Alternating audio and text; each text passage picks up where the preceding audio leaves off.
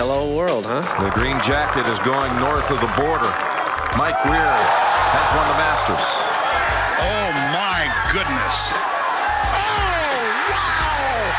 In your life have you seen anything like that?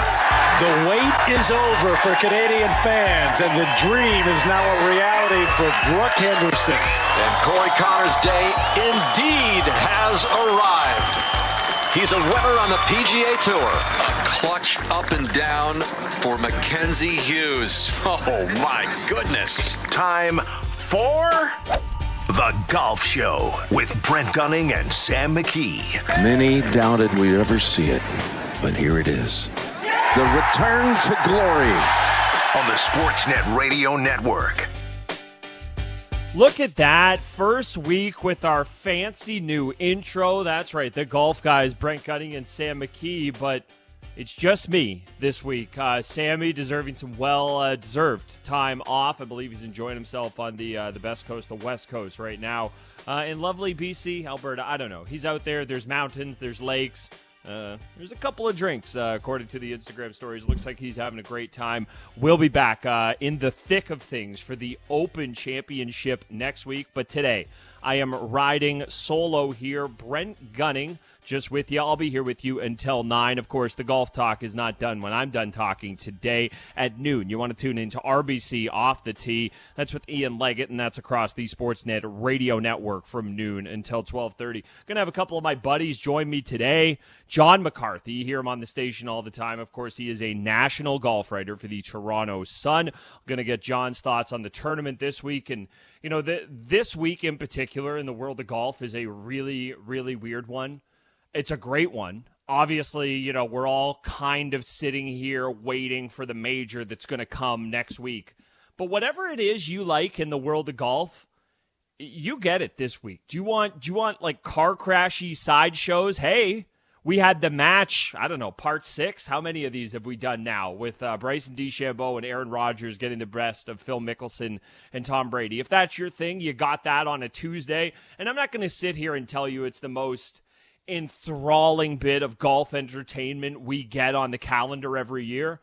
I'm going to tell you, I'm thrilled to watch two of the world's best play golf on a Tuesday afternoon. And that's exactly what I got to do at a beautiful, beautiful course. I think they were in Montana there. Always love seeing an amazing track that we just never would have seen. I guess we saw that at the Paynes Valley course that, that Tiger, uh, Tiger designed. We saw that uh, at the kind of last iteration of, of the match there. So we got that. Now you've got your kind of regular PGA Tour stop. If if Luke List leading the way gets you excited, then that's what you got at the John Deere Classic this week. He's got a one shot lead on Sebastian Munoz. Maybe I'm burying the lead a little bit there because we've got a Canadian in the hunt there. Canadian Nick Taylor. He is tied for tenth. Uh, he is just three shots back of List. Obviously, a lot of bodies between him and the leader, but not a lot of ground to make up. We'll see what happens uh, this weekend, this afternoon, and uh, this weekend in Illinois for the Canadian there at the John Deere Classic. But I'd say the thing that is kind of front of mind for most people in the golf world, obviously, again, you're sitting there thinking about the major that we're going to have next week. But over at the Scottish Open, it is a logjam of a leaderboard. You got tons of names you like. You got tons of guys you're used to seeing. Jon Rahm, the guy who's the most ma- most recent major winner, he's flirting around the top of the leaderboard. I think he dropped a shot uh, on his first hole of the day over there at Scotland. And you know, it's just it's nice to have all of these different things. I am a sucker for Euro Tour golf, mostly just because of the time I'm an early bird. I love getting up. I went for a nice run down by the lake this morning, and I love it when I can either uh, before I go or when I come back get a little live golf. That's why the Ryder Cup, when it's in Europe, is always a favorite of mine. That's why the Open Championship is my second favorite major. Shocker. I, I love the Masters the most. I know, sue me. Not exactly the uh, the the hottest of takes there. When it comes to the the golf on the Euro Tour this week, though, that's the one you've got to watch. One, because you have so many guys that are over there already prepping for the major that we're going to get next week, but then it's also just a slightly different style of play. Now, I was shocked when I turned it on. You know, you expect the Scottish Open or the Irish Open or next week the Open Championship. And you expect these linksy courses with blustery winds everywhere. I'm looking. This is like a tree lined, park lined course. Yeah, they've got the tall fescues and they've got the undulating greens, but it's not exactly what you would have expected when you when you sit there and look at you know what you think of a, a golf course in, in Scotland and Ireland in the UK and then and like I said it's just kind of a, a pick a smorgasbord of golf this week. Pick whatever it is you like and uh, you've got it. One thing I've got for you right now is my buddy I've been lucky enough to tee it up with him once. I was lucky enough not to be out with him when he got dumped on in the rain this week. Uh, boy, it's been blustery out there in, in southwestern Ontario. Uh, joining us now on the golf show, national golf writer for the Toronto Sun, John McCarthy. Johnny, how you doing this morning? I'm great. How are you? Fired up, fired up. Uh, you know, rare, rare playing as a single for me. You know, I'm a I'm a very social golfer. Often I'm I've got my group of buds. I'm I'm rarely the single. So as I'm playing a single on the golf show, I'm happy to uh, happy to have you out. You know, first things first. Uh, did we get the shoes uh, de-waterlogged? I know you got absolutely stuck in it out there, and there are a few things that remind you just how much you love golf uh, than, than getting stuck in a downpour like that. Yeah, that was my uh, Open Championship preparation, I guess. Um, I did get everything dried out, although my wife wasn't really crazy about having my golf bag and three golf gloves sitting in the front hall for a day or so. But it's all done, it's all dry, and I'm ready to go. It's so funny how that works out. I know think it wasn't last year, but the year before. It just seemed like right before every major, I had conditions that would kind of lead up to it. I remember right before I played at a U.S. Open, I uh, made the mistake of getting out to a, uh, a municipal, an unnamed municipal course in Hamilton uh, that didn't quite get the uh, the maintenance crew out there, and there wasn't a lot of fairways, so I felt like I was just hacking around in the rough. Played in blustery winds right before a UK uh, or the Open, so yeah, it's always nice when you can kind of get those those little bit of uh, you know course conditions for yourself. You know, heading into, I, I was kind of setting up the show about what a weird week this is for for the game. You know, there's there's big Euro Tour stops every every year where you have, be it in Dubai or or Wentworth or there are other big stops, but this is the one week where it really kind of gets slammed home to me of just wow, yeah, if you want to see all the best guys, they're over in Europe, and it's just kind of a it's a weird kind of situation we don't find ourselves in as North American golf fans that often. No, that's true, and it, like you said, that you can watch whatever you want this week. You can watch golf all day long, and and I, I mean they're over at the Scottish Open preparing for the Open Championship, but it's also sort of it's our preparation. We can wake up and try and watch golf as early as we possibly can. I've got it on in front of me here. Looks like Lee Westwood is.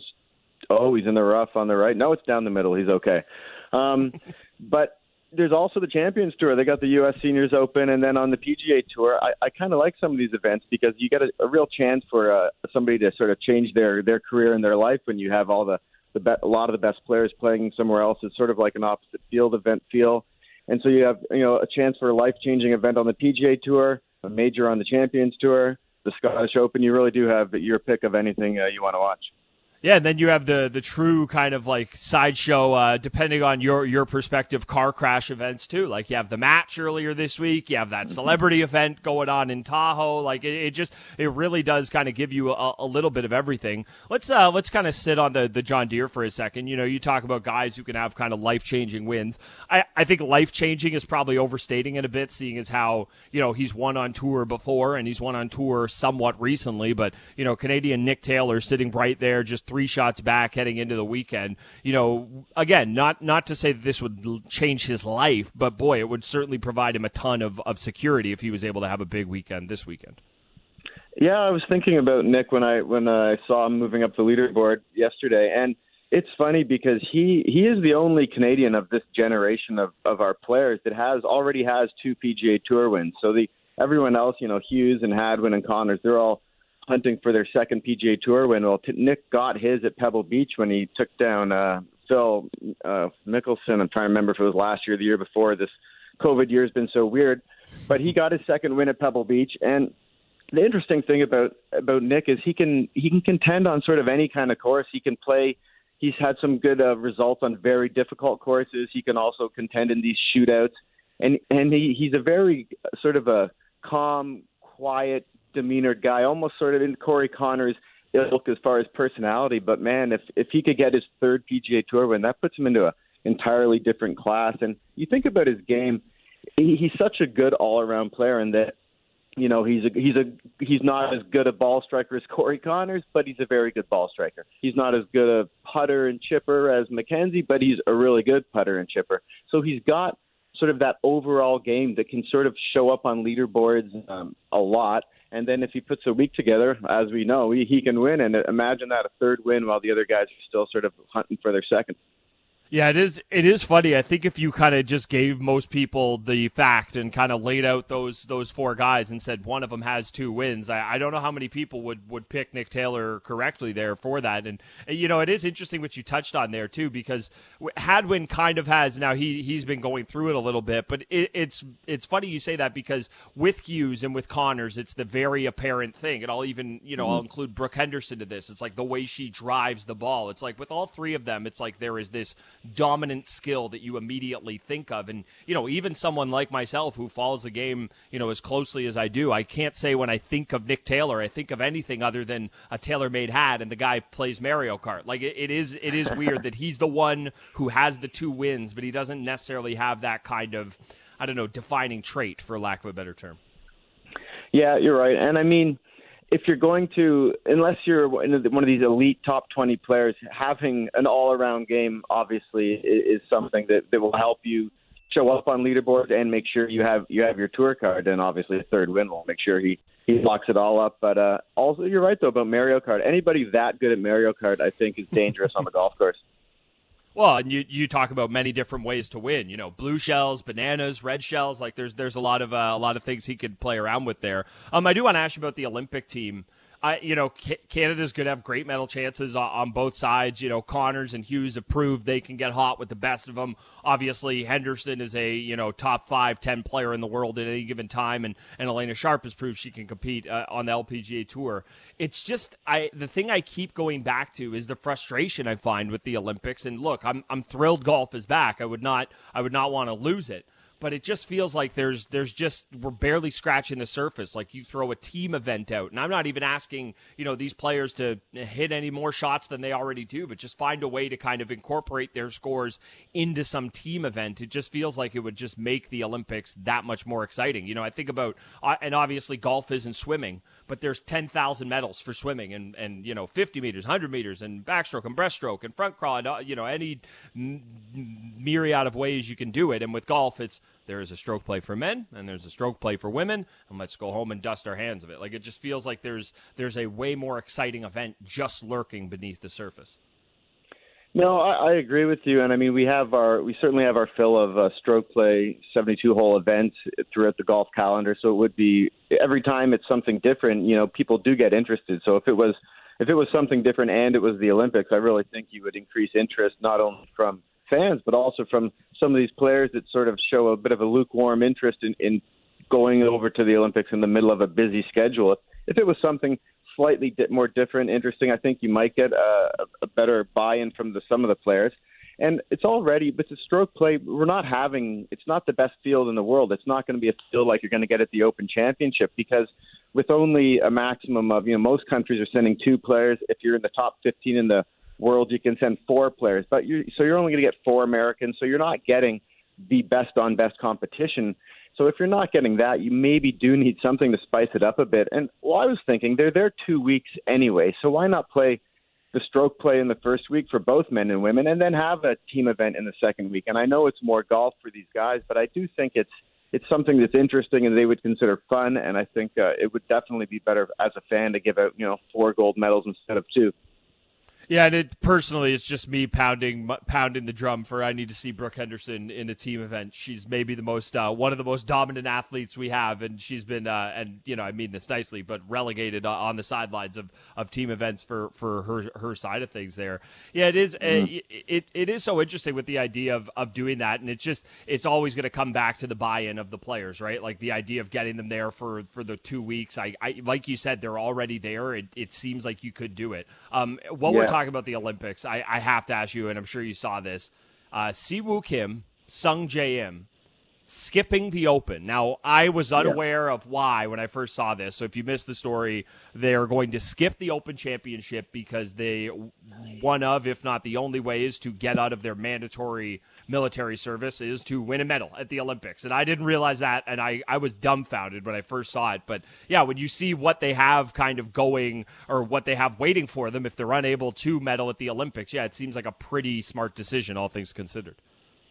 No, I certainly agree. I mean, I'd have a hard time not rooting for them over anyone if you see them in in the hunt because talk about something that would change their life because there's been several South Korean players that have gone back for the two years or so military service and they have a very hard time. I don't think any of them have come out of it um, at the form that they've gone into it with, even with time to sort of uh, reacclimate it's just because it's it's such an important part in their development. I mean, Sung Jae Im is one of the best talents on the PGA Tour right now. He's he was world number. I think he's around 25, 27, but he was he was in the top 20 for uh, for a while, and he's he's one of the best ball strikers in the world. I watched him at the President's Cup at Royal Melbourne. He was teamed with Adam Hadwin, so I was following him for a round, and he's incredible. I mean, the guy can hit the ball as well as anybody in the world. So it would be such a such a shame for as a golf fan to miss the you know how he's in his early early 20s so it'd be a shame for him to have to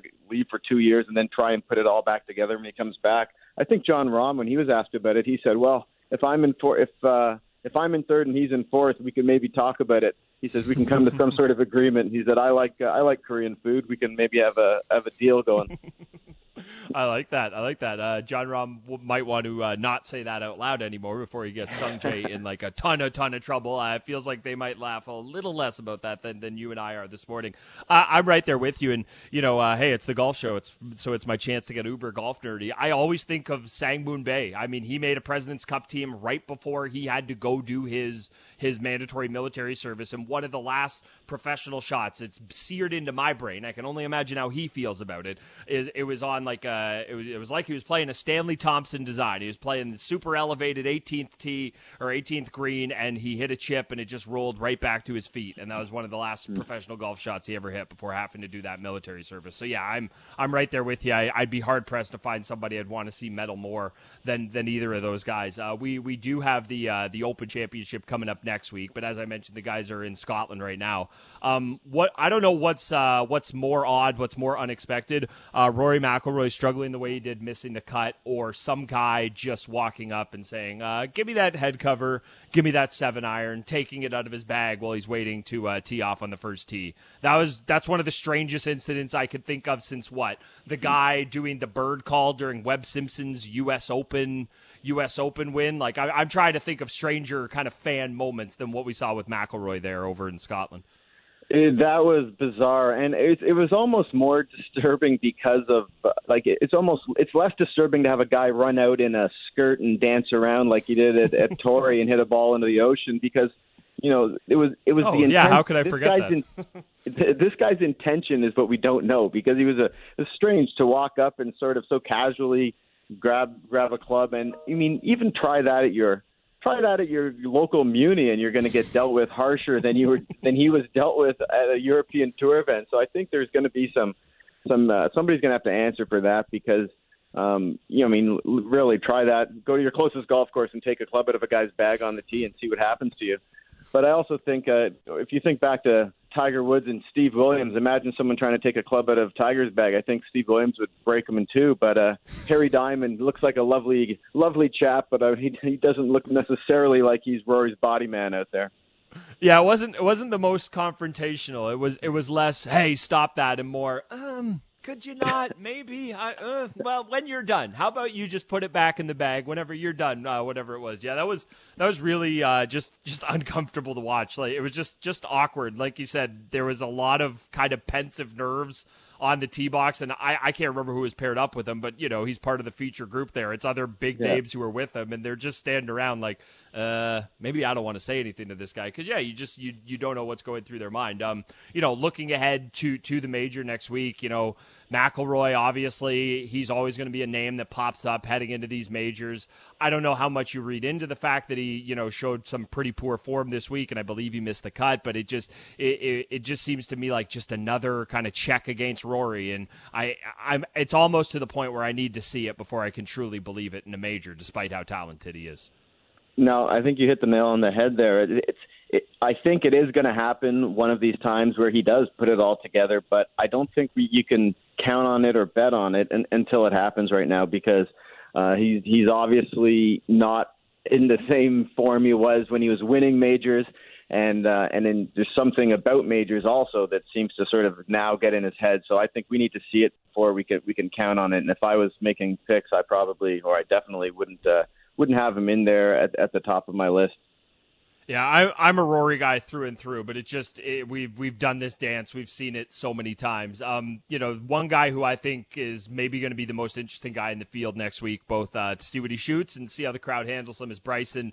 Uh, I don't believe he's named a caddy or found one yet. That's just going to be a circus that's going to follow him around all next week, and qu- quite honestly, I personally can't wait to see it. Yeah, I, I was thinking a bit about him going over to an open, and I mean, it doesn't seem to suit him because uh, he's a guy that likes to sort of take all the variables you can take out of out of the game of golf and and break it down to uh, you know do this here, do this there based on the math. But you go over to the Open Championship to links courses where it's the rub of the green or you know there's luck involved. That doesn't seem to work well with his sort of philosophy on golf. But then I was wondering, like, is there a chance that one of these might not be this year at the Open, but he goes over there and sort of a light bulb does go on where he realizes there's a, a slightly different way to play golf, and he's got all the talent in the world and the power to play at the highest, highest level he's already shown. But I wonder if maybe the breakthrough to make him the player that we sort of think he might be might actually happen at an open where where the luck plays in, and there's so many variables that all of a sudden maybe his his computer mind fritzes out, and he just has to play golf for a while, and he realizes that he's a he's a pretty good golfer too. That's such a good way to put it because, you know, I like I know it's such an easy comparison and we kind of always fall back to it. But the thing that made Tiger Tiger yes, he you know he he understood how to hit all the shots, and he was a he was a computer kind of before Bryson was in terms of knowing what to do. But he was also such an artist, and he would try these things and the helicopter finish and shaping balls, and it feels to me like Bryson is just kind of completely lost touch with that aspect of the game. And it has to be inside of him for how talented he was before he became this iteration of itself. Like, I think that's a really good point about like kind of leaning on the artistry as opposed to just the kind of calculations. Yeah, I, I agree. And I mean, it's not just Bryson that has taken some of this artistry out of golf. If you look at a lot of the young players coming up, they're they're they're all trying to take out some of the variables, which is which is a good thing to do to score well generally day to day in golf. I mean, a lot of these players are now playing a single shot shape, especially off the tee, trying to take out often take out the left side of the golf course. Um, and it bodes them well week to week on the PGA Tour. I mean, they're get in the hunt, you can you can contend, but then you get to these venues like the Open Championship or even like Kiawah Island at the PGA, where all of a sudden you need every kind of shot that you can ever imagine where that one shot that you've perfected or that what you've been trying to do week to week it doesn't work out there. It doesn't work when you need when there's a, a big wind or you got to play it on the ground or at Kiawah where you need all sorts of shots which is why when of course it was a massive surprise that Phil could win you know in his 50s but when you think about a course like Kiawah in those conditions it demanded every type of golf shot known to man and who has every type of golf shot known to man? Nobody has more golf shots than Phil Mickelson. So when you think of it in that light, it kind of makes sense that he could win there. Which, when you go to an Open Championship, you start thinking maybe if they get some weather in the wind, you start looking at some shot makers, some more creative players instead of sort of the week to week contenders on the PGA Tour. And that's why we often have different favorites at an Open Championship than you do, uh, you know, at other majors. All right, that wow, that that's well put. There's a lot there that I'm I'm going to pick up because again, I'm I'm flying solo here, so I'm gonna I'm gonna pick up some of what you you just put down there uh, when I let you go. But one last question for me, Johnny: in, if golf was played in a dome, I used to think for the longest time, like there's no weather, there's no wind, there's no rain, it's just a dome. It's basically simulator golf, but you're actually out there playing it. I used to think Rory McIlroy would be the best player in the world if you just took out all of the elements, and if you want to include the fans in that who do you, who do you think that guy is now? Is it is it Bryson? Is it Rory? Is it somebody else? Hmm. Well, I mean, Bryson obviously would be a, would be a contender there, but I think the fans coming back has actually hurt Bryson because he seems to. It, it is such a sort of hysteria that he's brought on himself that the fans are only adding more to it. I mean, I think right now th- at this moment, it's got to be Jon Rahm. He has shown that he's he is right now a cut above the rest, and and uh, he's doing well at the Scottish here. Every tournament he plays in now, and now he's the world number one. He is. Uh, I think he's the best player in golf quite clearly right now. And it's interesting. You think back at at Rahm and his connection to to the Mickelsons, and they all yeah. saw it coming because so Tim Mickelson was Jon Rahm's coach at Arizona State, and then he left his coaching job at Arizona State to become Rahm's manager. And he only he only left being Rahm's manager because Phil needed a caddy, so now he's Phil's caddy. But Tim Mickelson obviously saw the superstar that he had at Arizona State. And then there's that story I'm not sure if you've heard about Phil making a bet with Colt Knost about uh, when Jon Rahm came on tour, or not even came on tour, when he turned pro, he had no status on any tour. But Phil made a bet with Colt Knost that he would be in the top 10 within a year, which seems insane. You turn yeah. pro, you're a kid at a school, have no, no, you're no, not eligible on any tour, and he says he'll be a top 10 within a year. So he took the bet, and sure enough, with a few weeks to spare, Jon Rahm went from no status on any tour to a, to a top ten in the world within a year, and now he's the world number one. He's got he's got all the game. He's got the artistry. He's got the power. He's uh, and he's now got the mind for it. He's turned into a sort of a, a very mature golfer for his age, which you wouldn't have thought so five years ago. But he's he's the best player in the world. I think he wins. He wins in a dome. He wins on an island. He wins. He wins anywhere you put him right now. Oh, that's that's well said. I did not know that story. I love that story, and knowing what we know about Phil Mickelson, if there's ever a way, you know, not that he was, not that Rahm wasn't already endeared to that Mickelson clan, but you win Phil a bet, and boy, uh, you're you're in the good books uh, forever. Uh, so happy you brought up Colt though. Absolutely love the job he's done. A breath of fresh air to the coverage, just like you were to the golf show this morning, John. Thanks so much for joining me. Really appreciate it, bud. No problem. One last thing about Nick Taylor and Super Mario Kart. Mm. I did ask him as a golf journalist which character is the best to play with, and he says Toad. So if anyone's playing their kids in Super Mario Kart, you should select Toad if you wanna if you wanna finally beat your kids. There we go. You you heard it from Nick Taylor through John McCarthy. Uh, there he goes. John McCarthy, national golf writer for the Toronto Sun. Uh, follow him on Twitter at John McCarthy Sun. Love, love, love getting John's perspective on stuff. Also, if you're just looking for a fun Twitter follow, little snark, a lot of humor, a lot of golf. Uh, you definitely want to make sure you uh, you you follow him along there on Twitter. I, am happy every I, I'm happy to hear him say what he said about Jon Rahm there because you know, I, I, could even go back to the kind of last time the, the Scottish Open w- was played and we were getting ready for an Open Championship. And yeah, that was a long time ago. That was two years ago. Rahm was ripping it up at this kind of, you know, run of tournaments this two years ago as well. Like, this is a, clearly an area he's very comfortable with. You know, with him being Spanish, the Seve comparisons are always going to be there. I think they're obviously a little overstated.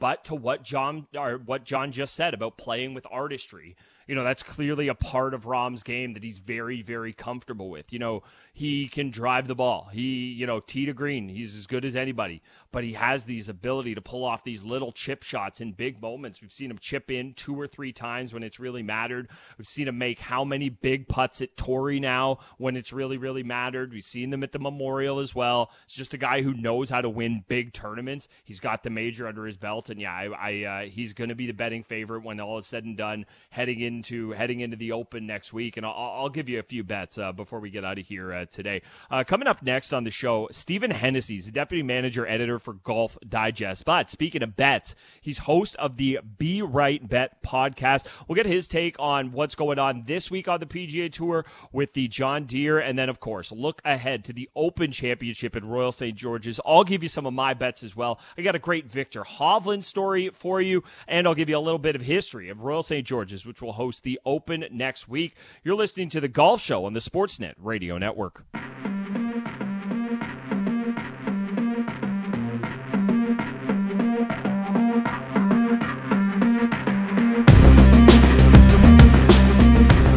Golf Show continues to roll along here. Brent Gunning flying solo. And you know, would you really be friends with someone if they didn't twist the knife occasionally? The guy you often hear in this time slot alongside me, Sam McKee. He just had to let me know that he hopes I'm doing well, and then he's about to tee it up at lovely Predator Ridge in BC. Of course, you can listen to us right now. You're listening on Sportsnet 590 The Fan here in Toronto, Sportsnet 650 in Vancouver, or Sportsnet 960 The Fan in Calgary. As always, you can hit us up on the text line 590 590. Please include your name and location. Want to know uh, where you're teeing it up this weekend? Always, always, always want to have that on the go as well. Uh, the text line is where you can uh, reach me. Let me know what's going on. I want to give you some bets as well before the show is done today. Of course, uh, you know, John Deere, that's going to wrap up tomorrow. Obviously, you may be able to find a little value uh, depending on what the uh, leaderboard looks like at the end of today. But of course, everybody uh, looking ahead to the Open Championship as well. Uh, joining me now on the golf show here again on Sportsnet 590 The Fan, Stephen Hennessey, a deputy managing editor for Golf Digest and the host of the Be Right podcast. Stephen, how you doing this morning?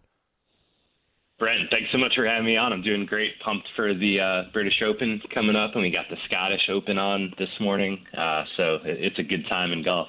Well, let's just let's let's just settle an an age old golf debate right now. I notice you called it the British Open. I try to call it the Open.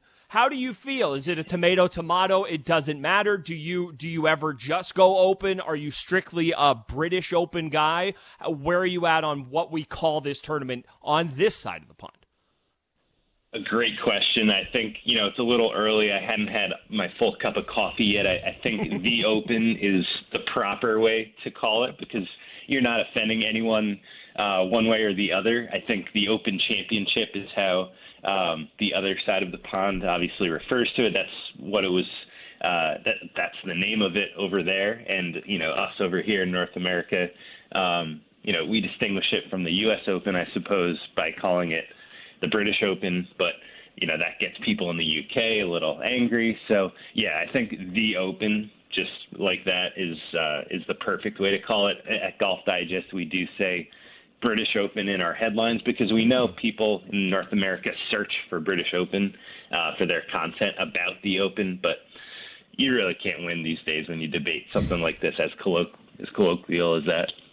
That that that's right. You really can't win. I think what we can all all I think what we can all do is we can all agree that champion golfer of the year, the first time we heard it, we rolled our eyes a little bit, but now we love it, and it's definitely uh, part of the vernacular. Uh, I got to give you credit. Now, I think this was you. It could have been one of the other guys in your podcast. I believe it was you, though. Was it you who nailed Cam Davis at the Rocket Mortgage last week? Was that was that you, or was that one of your I, podcast uh, partners? I did. That was me uh, on the podcast. And at golfdigest.com, we have our weekly uh, betting column, and one of our contributors, Brandon Gdula, uh, nailed him there too. So yeah, we provided a winner a couple ways, and at 101, that you know, pretty sweet.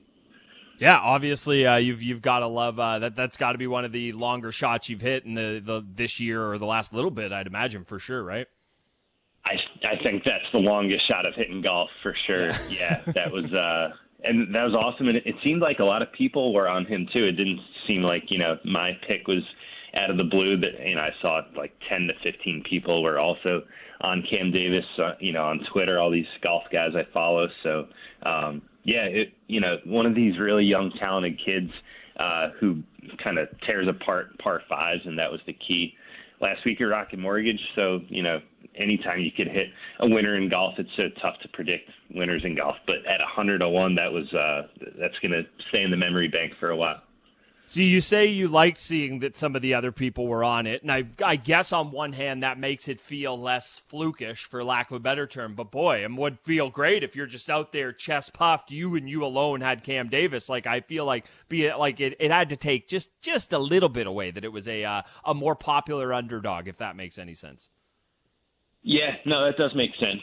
Uh, yeah, if I was alone on that island as Cam Davis, I, I would have definitely been pumping my chest more. But it's fun, you know. There's this whole community uh, amongst golf gamblers on Twitter that you know we all kind of give each other picks and we root for each other. So in that way, it was kind of a communal win, and uh, you know, always fun to be celebrating a big win with with the boys like that for sure. So, so do you think it's kind of almost a little look like we all we all get jacked up for the majors? We're gonna get super excited for the Open next week. We we got excited when when Jon Rahm won at the U.S. Open. Like we get excited for all these things. But if you really want to dive in and get nitty gritty with the gambling, it feels like some of these, you know, it's unfair to call it an alternate field event because this is the PGA Tour stop. With so many of the top guys being over in Europe this week, it, feels like the, the uh, you know, an event like the John Deere would be a great place to kind of find some value and just kind of have more fun with with the, you know names, finding value on names you just normally wouldn't look at. Yeah, absolutely. You know, especially because we've seen a lot of winners at the John Deere in the past be, you know, really long shots. Um, Michael Kim comes to mind a few years ago. Dylan Frittelli, when he won in 2019, um, definitely wasn't a known entity over here in North America. Um, so yeah, it, it was a fun week to handicap. I do have a few uh, names at the top of the leaderboard that I'm hoping for, uh, you know, come through for me again, but. Um, yeah, you know, not the biggest names. Obviously, the biggest names are over at the Scottish Open, but um, it makes it interesting when you you know put some some dollars on a guy uh, who's a hundred to one, uh, something like that, and then they're in the mix come the weekend. That that's really all you could ask for. Yeah, it, it really is. Uh, you know, you, you mentioned the Scottish Open. Uh, I I want to dive into something that happened over there, albeit uh, well. I mean, you know, maybe maybe this guy would say it affected his play. Uh, Rory McIlroy. I you you retweeted out the video, so I know you saw it of the guy just walking over and kind of grabbing the seven iron and head cover out of his bag. This is the kind of second time in the last handful of weeks we've seen this. Of course, there was the guy who who had that that beautiful swing. Uh, he was showing off on on one of the fairways at Torrey when he just ran into to the, the fairway there. Now right. we have this guy grabbing clubs out of McIlroy's bag. Uh, is this something golf kind of needs to be a little weary about? Like we're all learning how to go back into society, and, and maybe us as golf fans need to be checked on that. Yeah, I mean it's a great point. Um, you know, Torrey Pines that that was interesting, and you know the guy had like a hula hoop on or something, and um, that was an odd sight. And to be you know on the final day of a major, especially, but this was even a little more spooky because this guy got so close to Rory McIlroy and Jon Rahm, uh, picked the club out of his bag, and you know no one knew what to make of it. I, I think part of it might have been uh, the European Tour has been uh, very clever in its social media videos in the past, so I think part of uh, Rory's reaction might have been, "Oh, this might be some spoof that the European Tour is doing. Maybe I should go along with it." But you know, during it, it was a Thursday, so the first round of the competition, you know, the social media team knows better than to to mess with Rory uh, before he's about to tee off. So that was odd. It, it's just I can't believe the lack of security that someone could get up to you know two of the best players in the world and and do something like that. You know, I guess it's a little different over there in Scotland. They're you know a little more friendly, I suppose, and, and even you know when they were taking the the guy off the course, like you know, over here, you know, there would have been a policeman like grabbing them and, you know, maybe pinning them down on the ground. But, you know, there was none of that. It was kind of just like him, you know, they grabbed his hand and, you know, and walked off the, off the tee box, but definitely eerie. And I, I think you're right. I think we got to be cognizant about that going forward. And the interesting thing is a lot of these top players um, in other sports have their own personal security I wouldn't be surprised that this sort of an event, uh, you know, sparks a guy like Jon Rahm and Rory McIlroy to have someone following them around just in case something like this happens. It's a good thing they didn't get hurt at all. So it, it's funny. This is just reminding me of this now. I did not intend to bring this up, but I'm talking to uh, Stephen Hennessey of Golf Digest here on the Golf Show. Uh, Brent Gunning with you this morning until nine.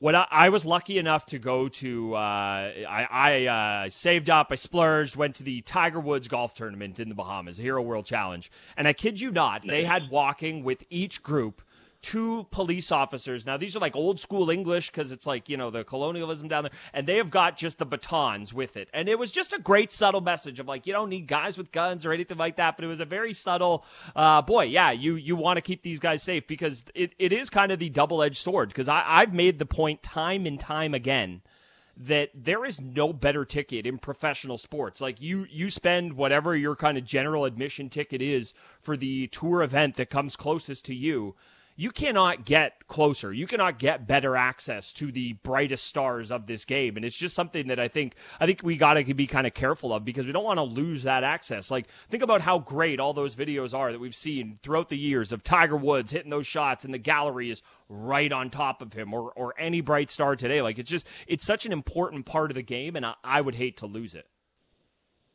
No, that, that's a great point. That is what makes uh, you know attending a golf tournament so great. And I think you're right. Just having a couple security guys like we're down there at the Hero World Challenge, just you know the threat of you know taking you out in case you misbehave a little bit. I, I think that's really all we need. So maybe the the Scottish uh, security will be a bit better next year. Yeah, there, there you go. Uh, and again, talking with Stephen Hennessey here. So we do have the Open Championship coming up. Have you started to look at any odds yet? Obviously, you know the odds are going to change a little bit depending on what happens this week. You know, you get a Jon Rahm win in Scotland. Uh, boy, that would shake some things up. But uh, is there anybody you're kind of looking at targeting yet, or are you still mostly focused on uh, the John Deere this weekend? Um, I've started to to take a little bit of a look, um, and the interesting thing for me was I, I had Lee Westwood kind of circled going into this week, and now you know, I look at the Scottish Open leaderboard, and he's right at the top. So I better put in my my bet before his odds get uh, you know slashed down in half. I think he's still fifty to one uh, at most books over here, and you know maybe he would get slashed to like thirty five or forty, but I think Lee Westwood's interesting because we've seen um, you know, we saw Darren Clarke in 2011 win over there. You know, I, I just think a true knowledge of links golf is going to be, uh, you know, a prerequisite to play well over there. But the thing, Brent, I, I really can't. Um, I'm debating in my mind is, you know, we've had a couple fluky winners the last two times at Royal St. George's. So, you know, Darren Clarke, I'd call a little fluky. Obviously, he had a great career before his win, um, but he was older. No one really saw that coming at all. He was about 100 to one uh, or higher when he won. And then before that, we had Ben Curtis, you know, who was definitely fluky. No one really knew who Ben Curtis was at all. But the the interesting thing is the other names on those leaderboards were all the best players in the world. If we remember back to 2003 you know, Tiger Woods was up there. Davis Love III, who was, you know, one of the best players in the world at that time. He was the leader going into the round and, and struggled. Um, and then in 2011, Dustin Johnson had probably had the best chance to win. He kind of yanked his two iron out of bounds going down the stretch. Phil Mickelson was up there, and Phil was in the top 10 in the world. So, you know, what I'm trying to debate in my mind is, you know, do I go to the the best players in the world like Jon Rahm, like Brooks Koepka, Dustin Johnson, or you know, is it going to be someone older like a Lee Westwood, uh, or even more obscure than him, who's familiar with links golf but doesn't have quite the uh, you know the pedigree uh, you know of some of these other top guys. So that's kind of where I'm at in terms of my handicapping. I'm, I'm debating that. I'm, I'm still going to do a little more research, but Lee Westwood has my attention for sure, and you know I think a lot of people are going to be uh, drawn to Louis Oosthuizen too after his major success the last two times at the PGA and the U.S. Open. Um, he's 22 to one. That's a that's a heavy price to pay for Louis. Uh, you know, he's got the same odds as guys like Justin Thomas, Collin Morikawa, and Viktor Hovland, those kind of guys. So, you know, I'm not sure if I'm ready to pay that kind of a price, but you know, I'm sure he's going to be a popular pick this week. Yeah, that's the uh, that's the beautiful thing about the Open Championship. Like you take one little peek at that forecast, and you you know with a lot of other you know a, a, lot of times when I'm looking at the odds for you know be it the Masters or the PGA or the U.S. Open, I kind of start with a pool of 20 guys, and it doesn't get much bigger than that of names you can even really kind of consider for outright winners. And you know with the Open Championship, and especially when you lay out the history of the venue like you just did, yeah, you can go a lot of places. I do wonder, just thinking aloud here, and this is totally just Ryder Cup demons living in my brain. But I do wonder if 2021 Ian Poulter is all that different from 2011 Darren Clarke. I don't know. Just just thinking aloud here. He's got the mojo going on. He'll be uh, on the side of the pond he loves. Uh, just, just throwing that one at you quickly, Stephen. That is a perfect comparison. I was actually going to bring him up to uh, about 100 to 1 or so. He's 45 years old. That's what Darren Clarke was when he won. And, uh, yeah, I, I could see it. He's playing okay over in Scotland too. So it's a Ryder Cup year, as you mentioned. I'm definitely going to be betting on the Ian Poulter this week. All right, there we go. Uh, hope, hopefully, we can we can call each other and laugh about this in a couple of weeks' time at uh, at how well Ian Poulter did. First time for everything that I'll be cheering for Ian Poulter if I get a bet in on him. Uh, Stephen, really enjoyed the chat this morning. Thanks so much. Thanks for having me, Brent. Enjoy. There he goes. Uh, Stephen Hennessey, deputy managing editor for Golf Digest, host of the Be Right podcast there. And as I mentioned, uh, if you're looking to land some long shots, uh, he's not a bad guy to look after. He had Cam Davis winning the Rocket Mortgage. Uh, that that was last week there. Uh, love the chat with him. It was funny. He was talking a little bit about uh, the the 2011 Open. That's when Darren Clarke won. And boy, as much as things change, they they certainly don't because Darren Clarke won, and I don't think he'll be in the mix. But the guys who finished tied for second were Phil Mickelson and Dustin Johnson and of course, uh, both of those guys have won majors within the past uh, couple of years. Uh, Thomas Bjorn, uh, former Ryder Cup captain in the mix, and I have to mention it. Uh, Anthony Kim was tied for fifth with Rickie Fowler the last time the Open Championship was held at Royal St. George's. They'll be back there next week teeing it up. Jon Rahm, a guy I definitely like to win next week, but when you look at those odds, there's just no way he's going to be get give you any type of value. Maybe you get him at a top five or a top ten. We'll take a look at some odds. Also, I got a great Viktor Hovland story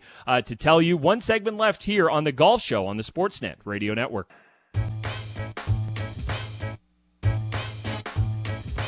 Couple of minutes here on the Golf Show on the Sportsnet Radio Network. Thank you so much for listening. want to thank everybody who helped me put the show together today. Producer J.R. Manitad.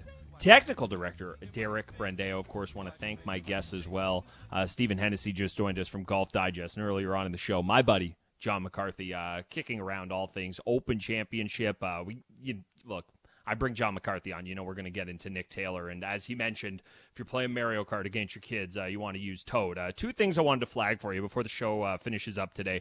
Uh, last week, myself and Sam McKee, we had Rick Young on to discuss the the uh, Toronto review of its golf course operations. This is a survey on the city's website. Uh, you can simply Google a review of city golf course operations Toronto, and it'll take you to the survey there.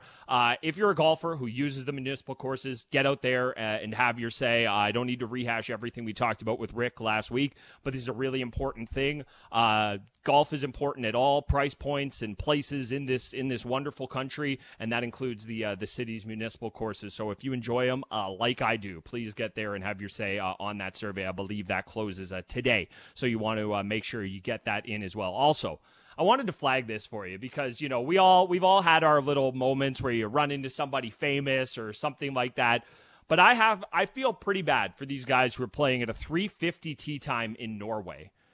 Why? Well, they show up for their tee time and there's about 200 to 300 people waiting around the first tee.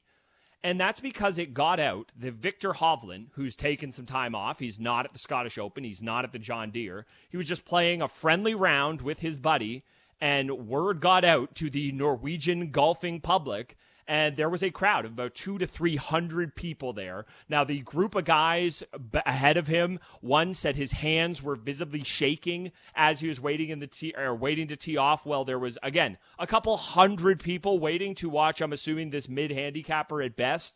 Uh, play out there. One time I uh, kind of had to go off in front of about, I don't know, 25, 50 guys. And I wear an Apple Watch when I play golf, and my heart rate spiked about double what it normally is. So I can only imagine uh, how the how the nerves were going uh, for for for those guys there in Norway. Uh, but that's what makes this game great. Sometimes you just uh, get a chance. Can you imagine you're teeing it up in Dundas and Mac Hughes is around, or you're out in Smiths Falls and there's Brooke Henderson. Uh, again, I want to thank everybody who joined the show today. My buddy Sam McKee will be back next week with me. We'll have the golf show for you also at noon. Ian Leggatt will have you covered with RBC off the tee. That's across the Sportsnet Radio Network. Also, I'm wishing my buddy Sam McKee good birdie luck out there. He's at Predator Ridge in BC. You got the Scottish Open going on. You got the John Deere Classic, including Nick Taylor in contention. So you want to keep an eye on that. Next time I'm back, I'll be talking to you about the Open Championship. This is the Golf Show with Brent Gunning on the Sportsnet Radio Network.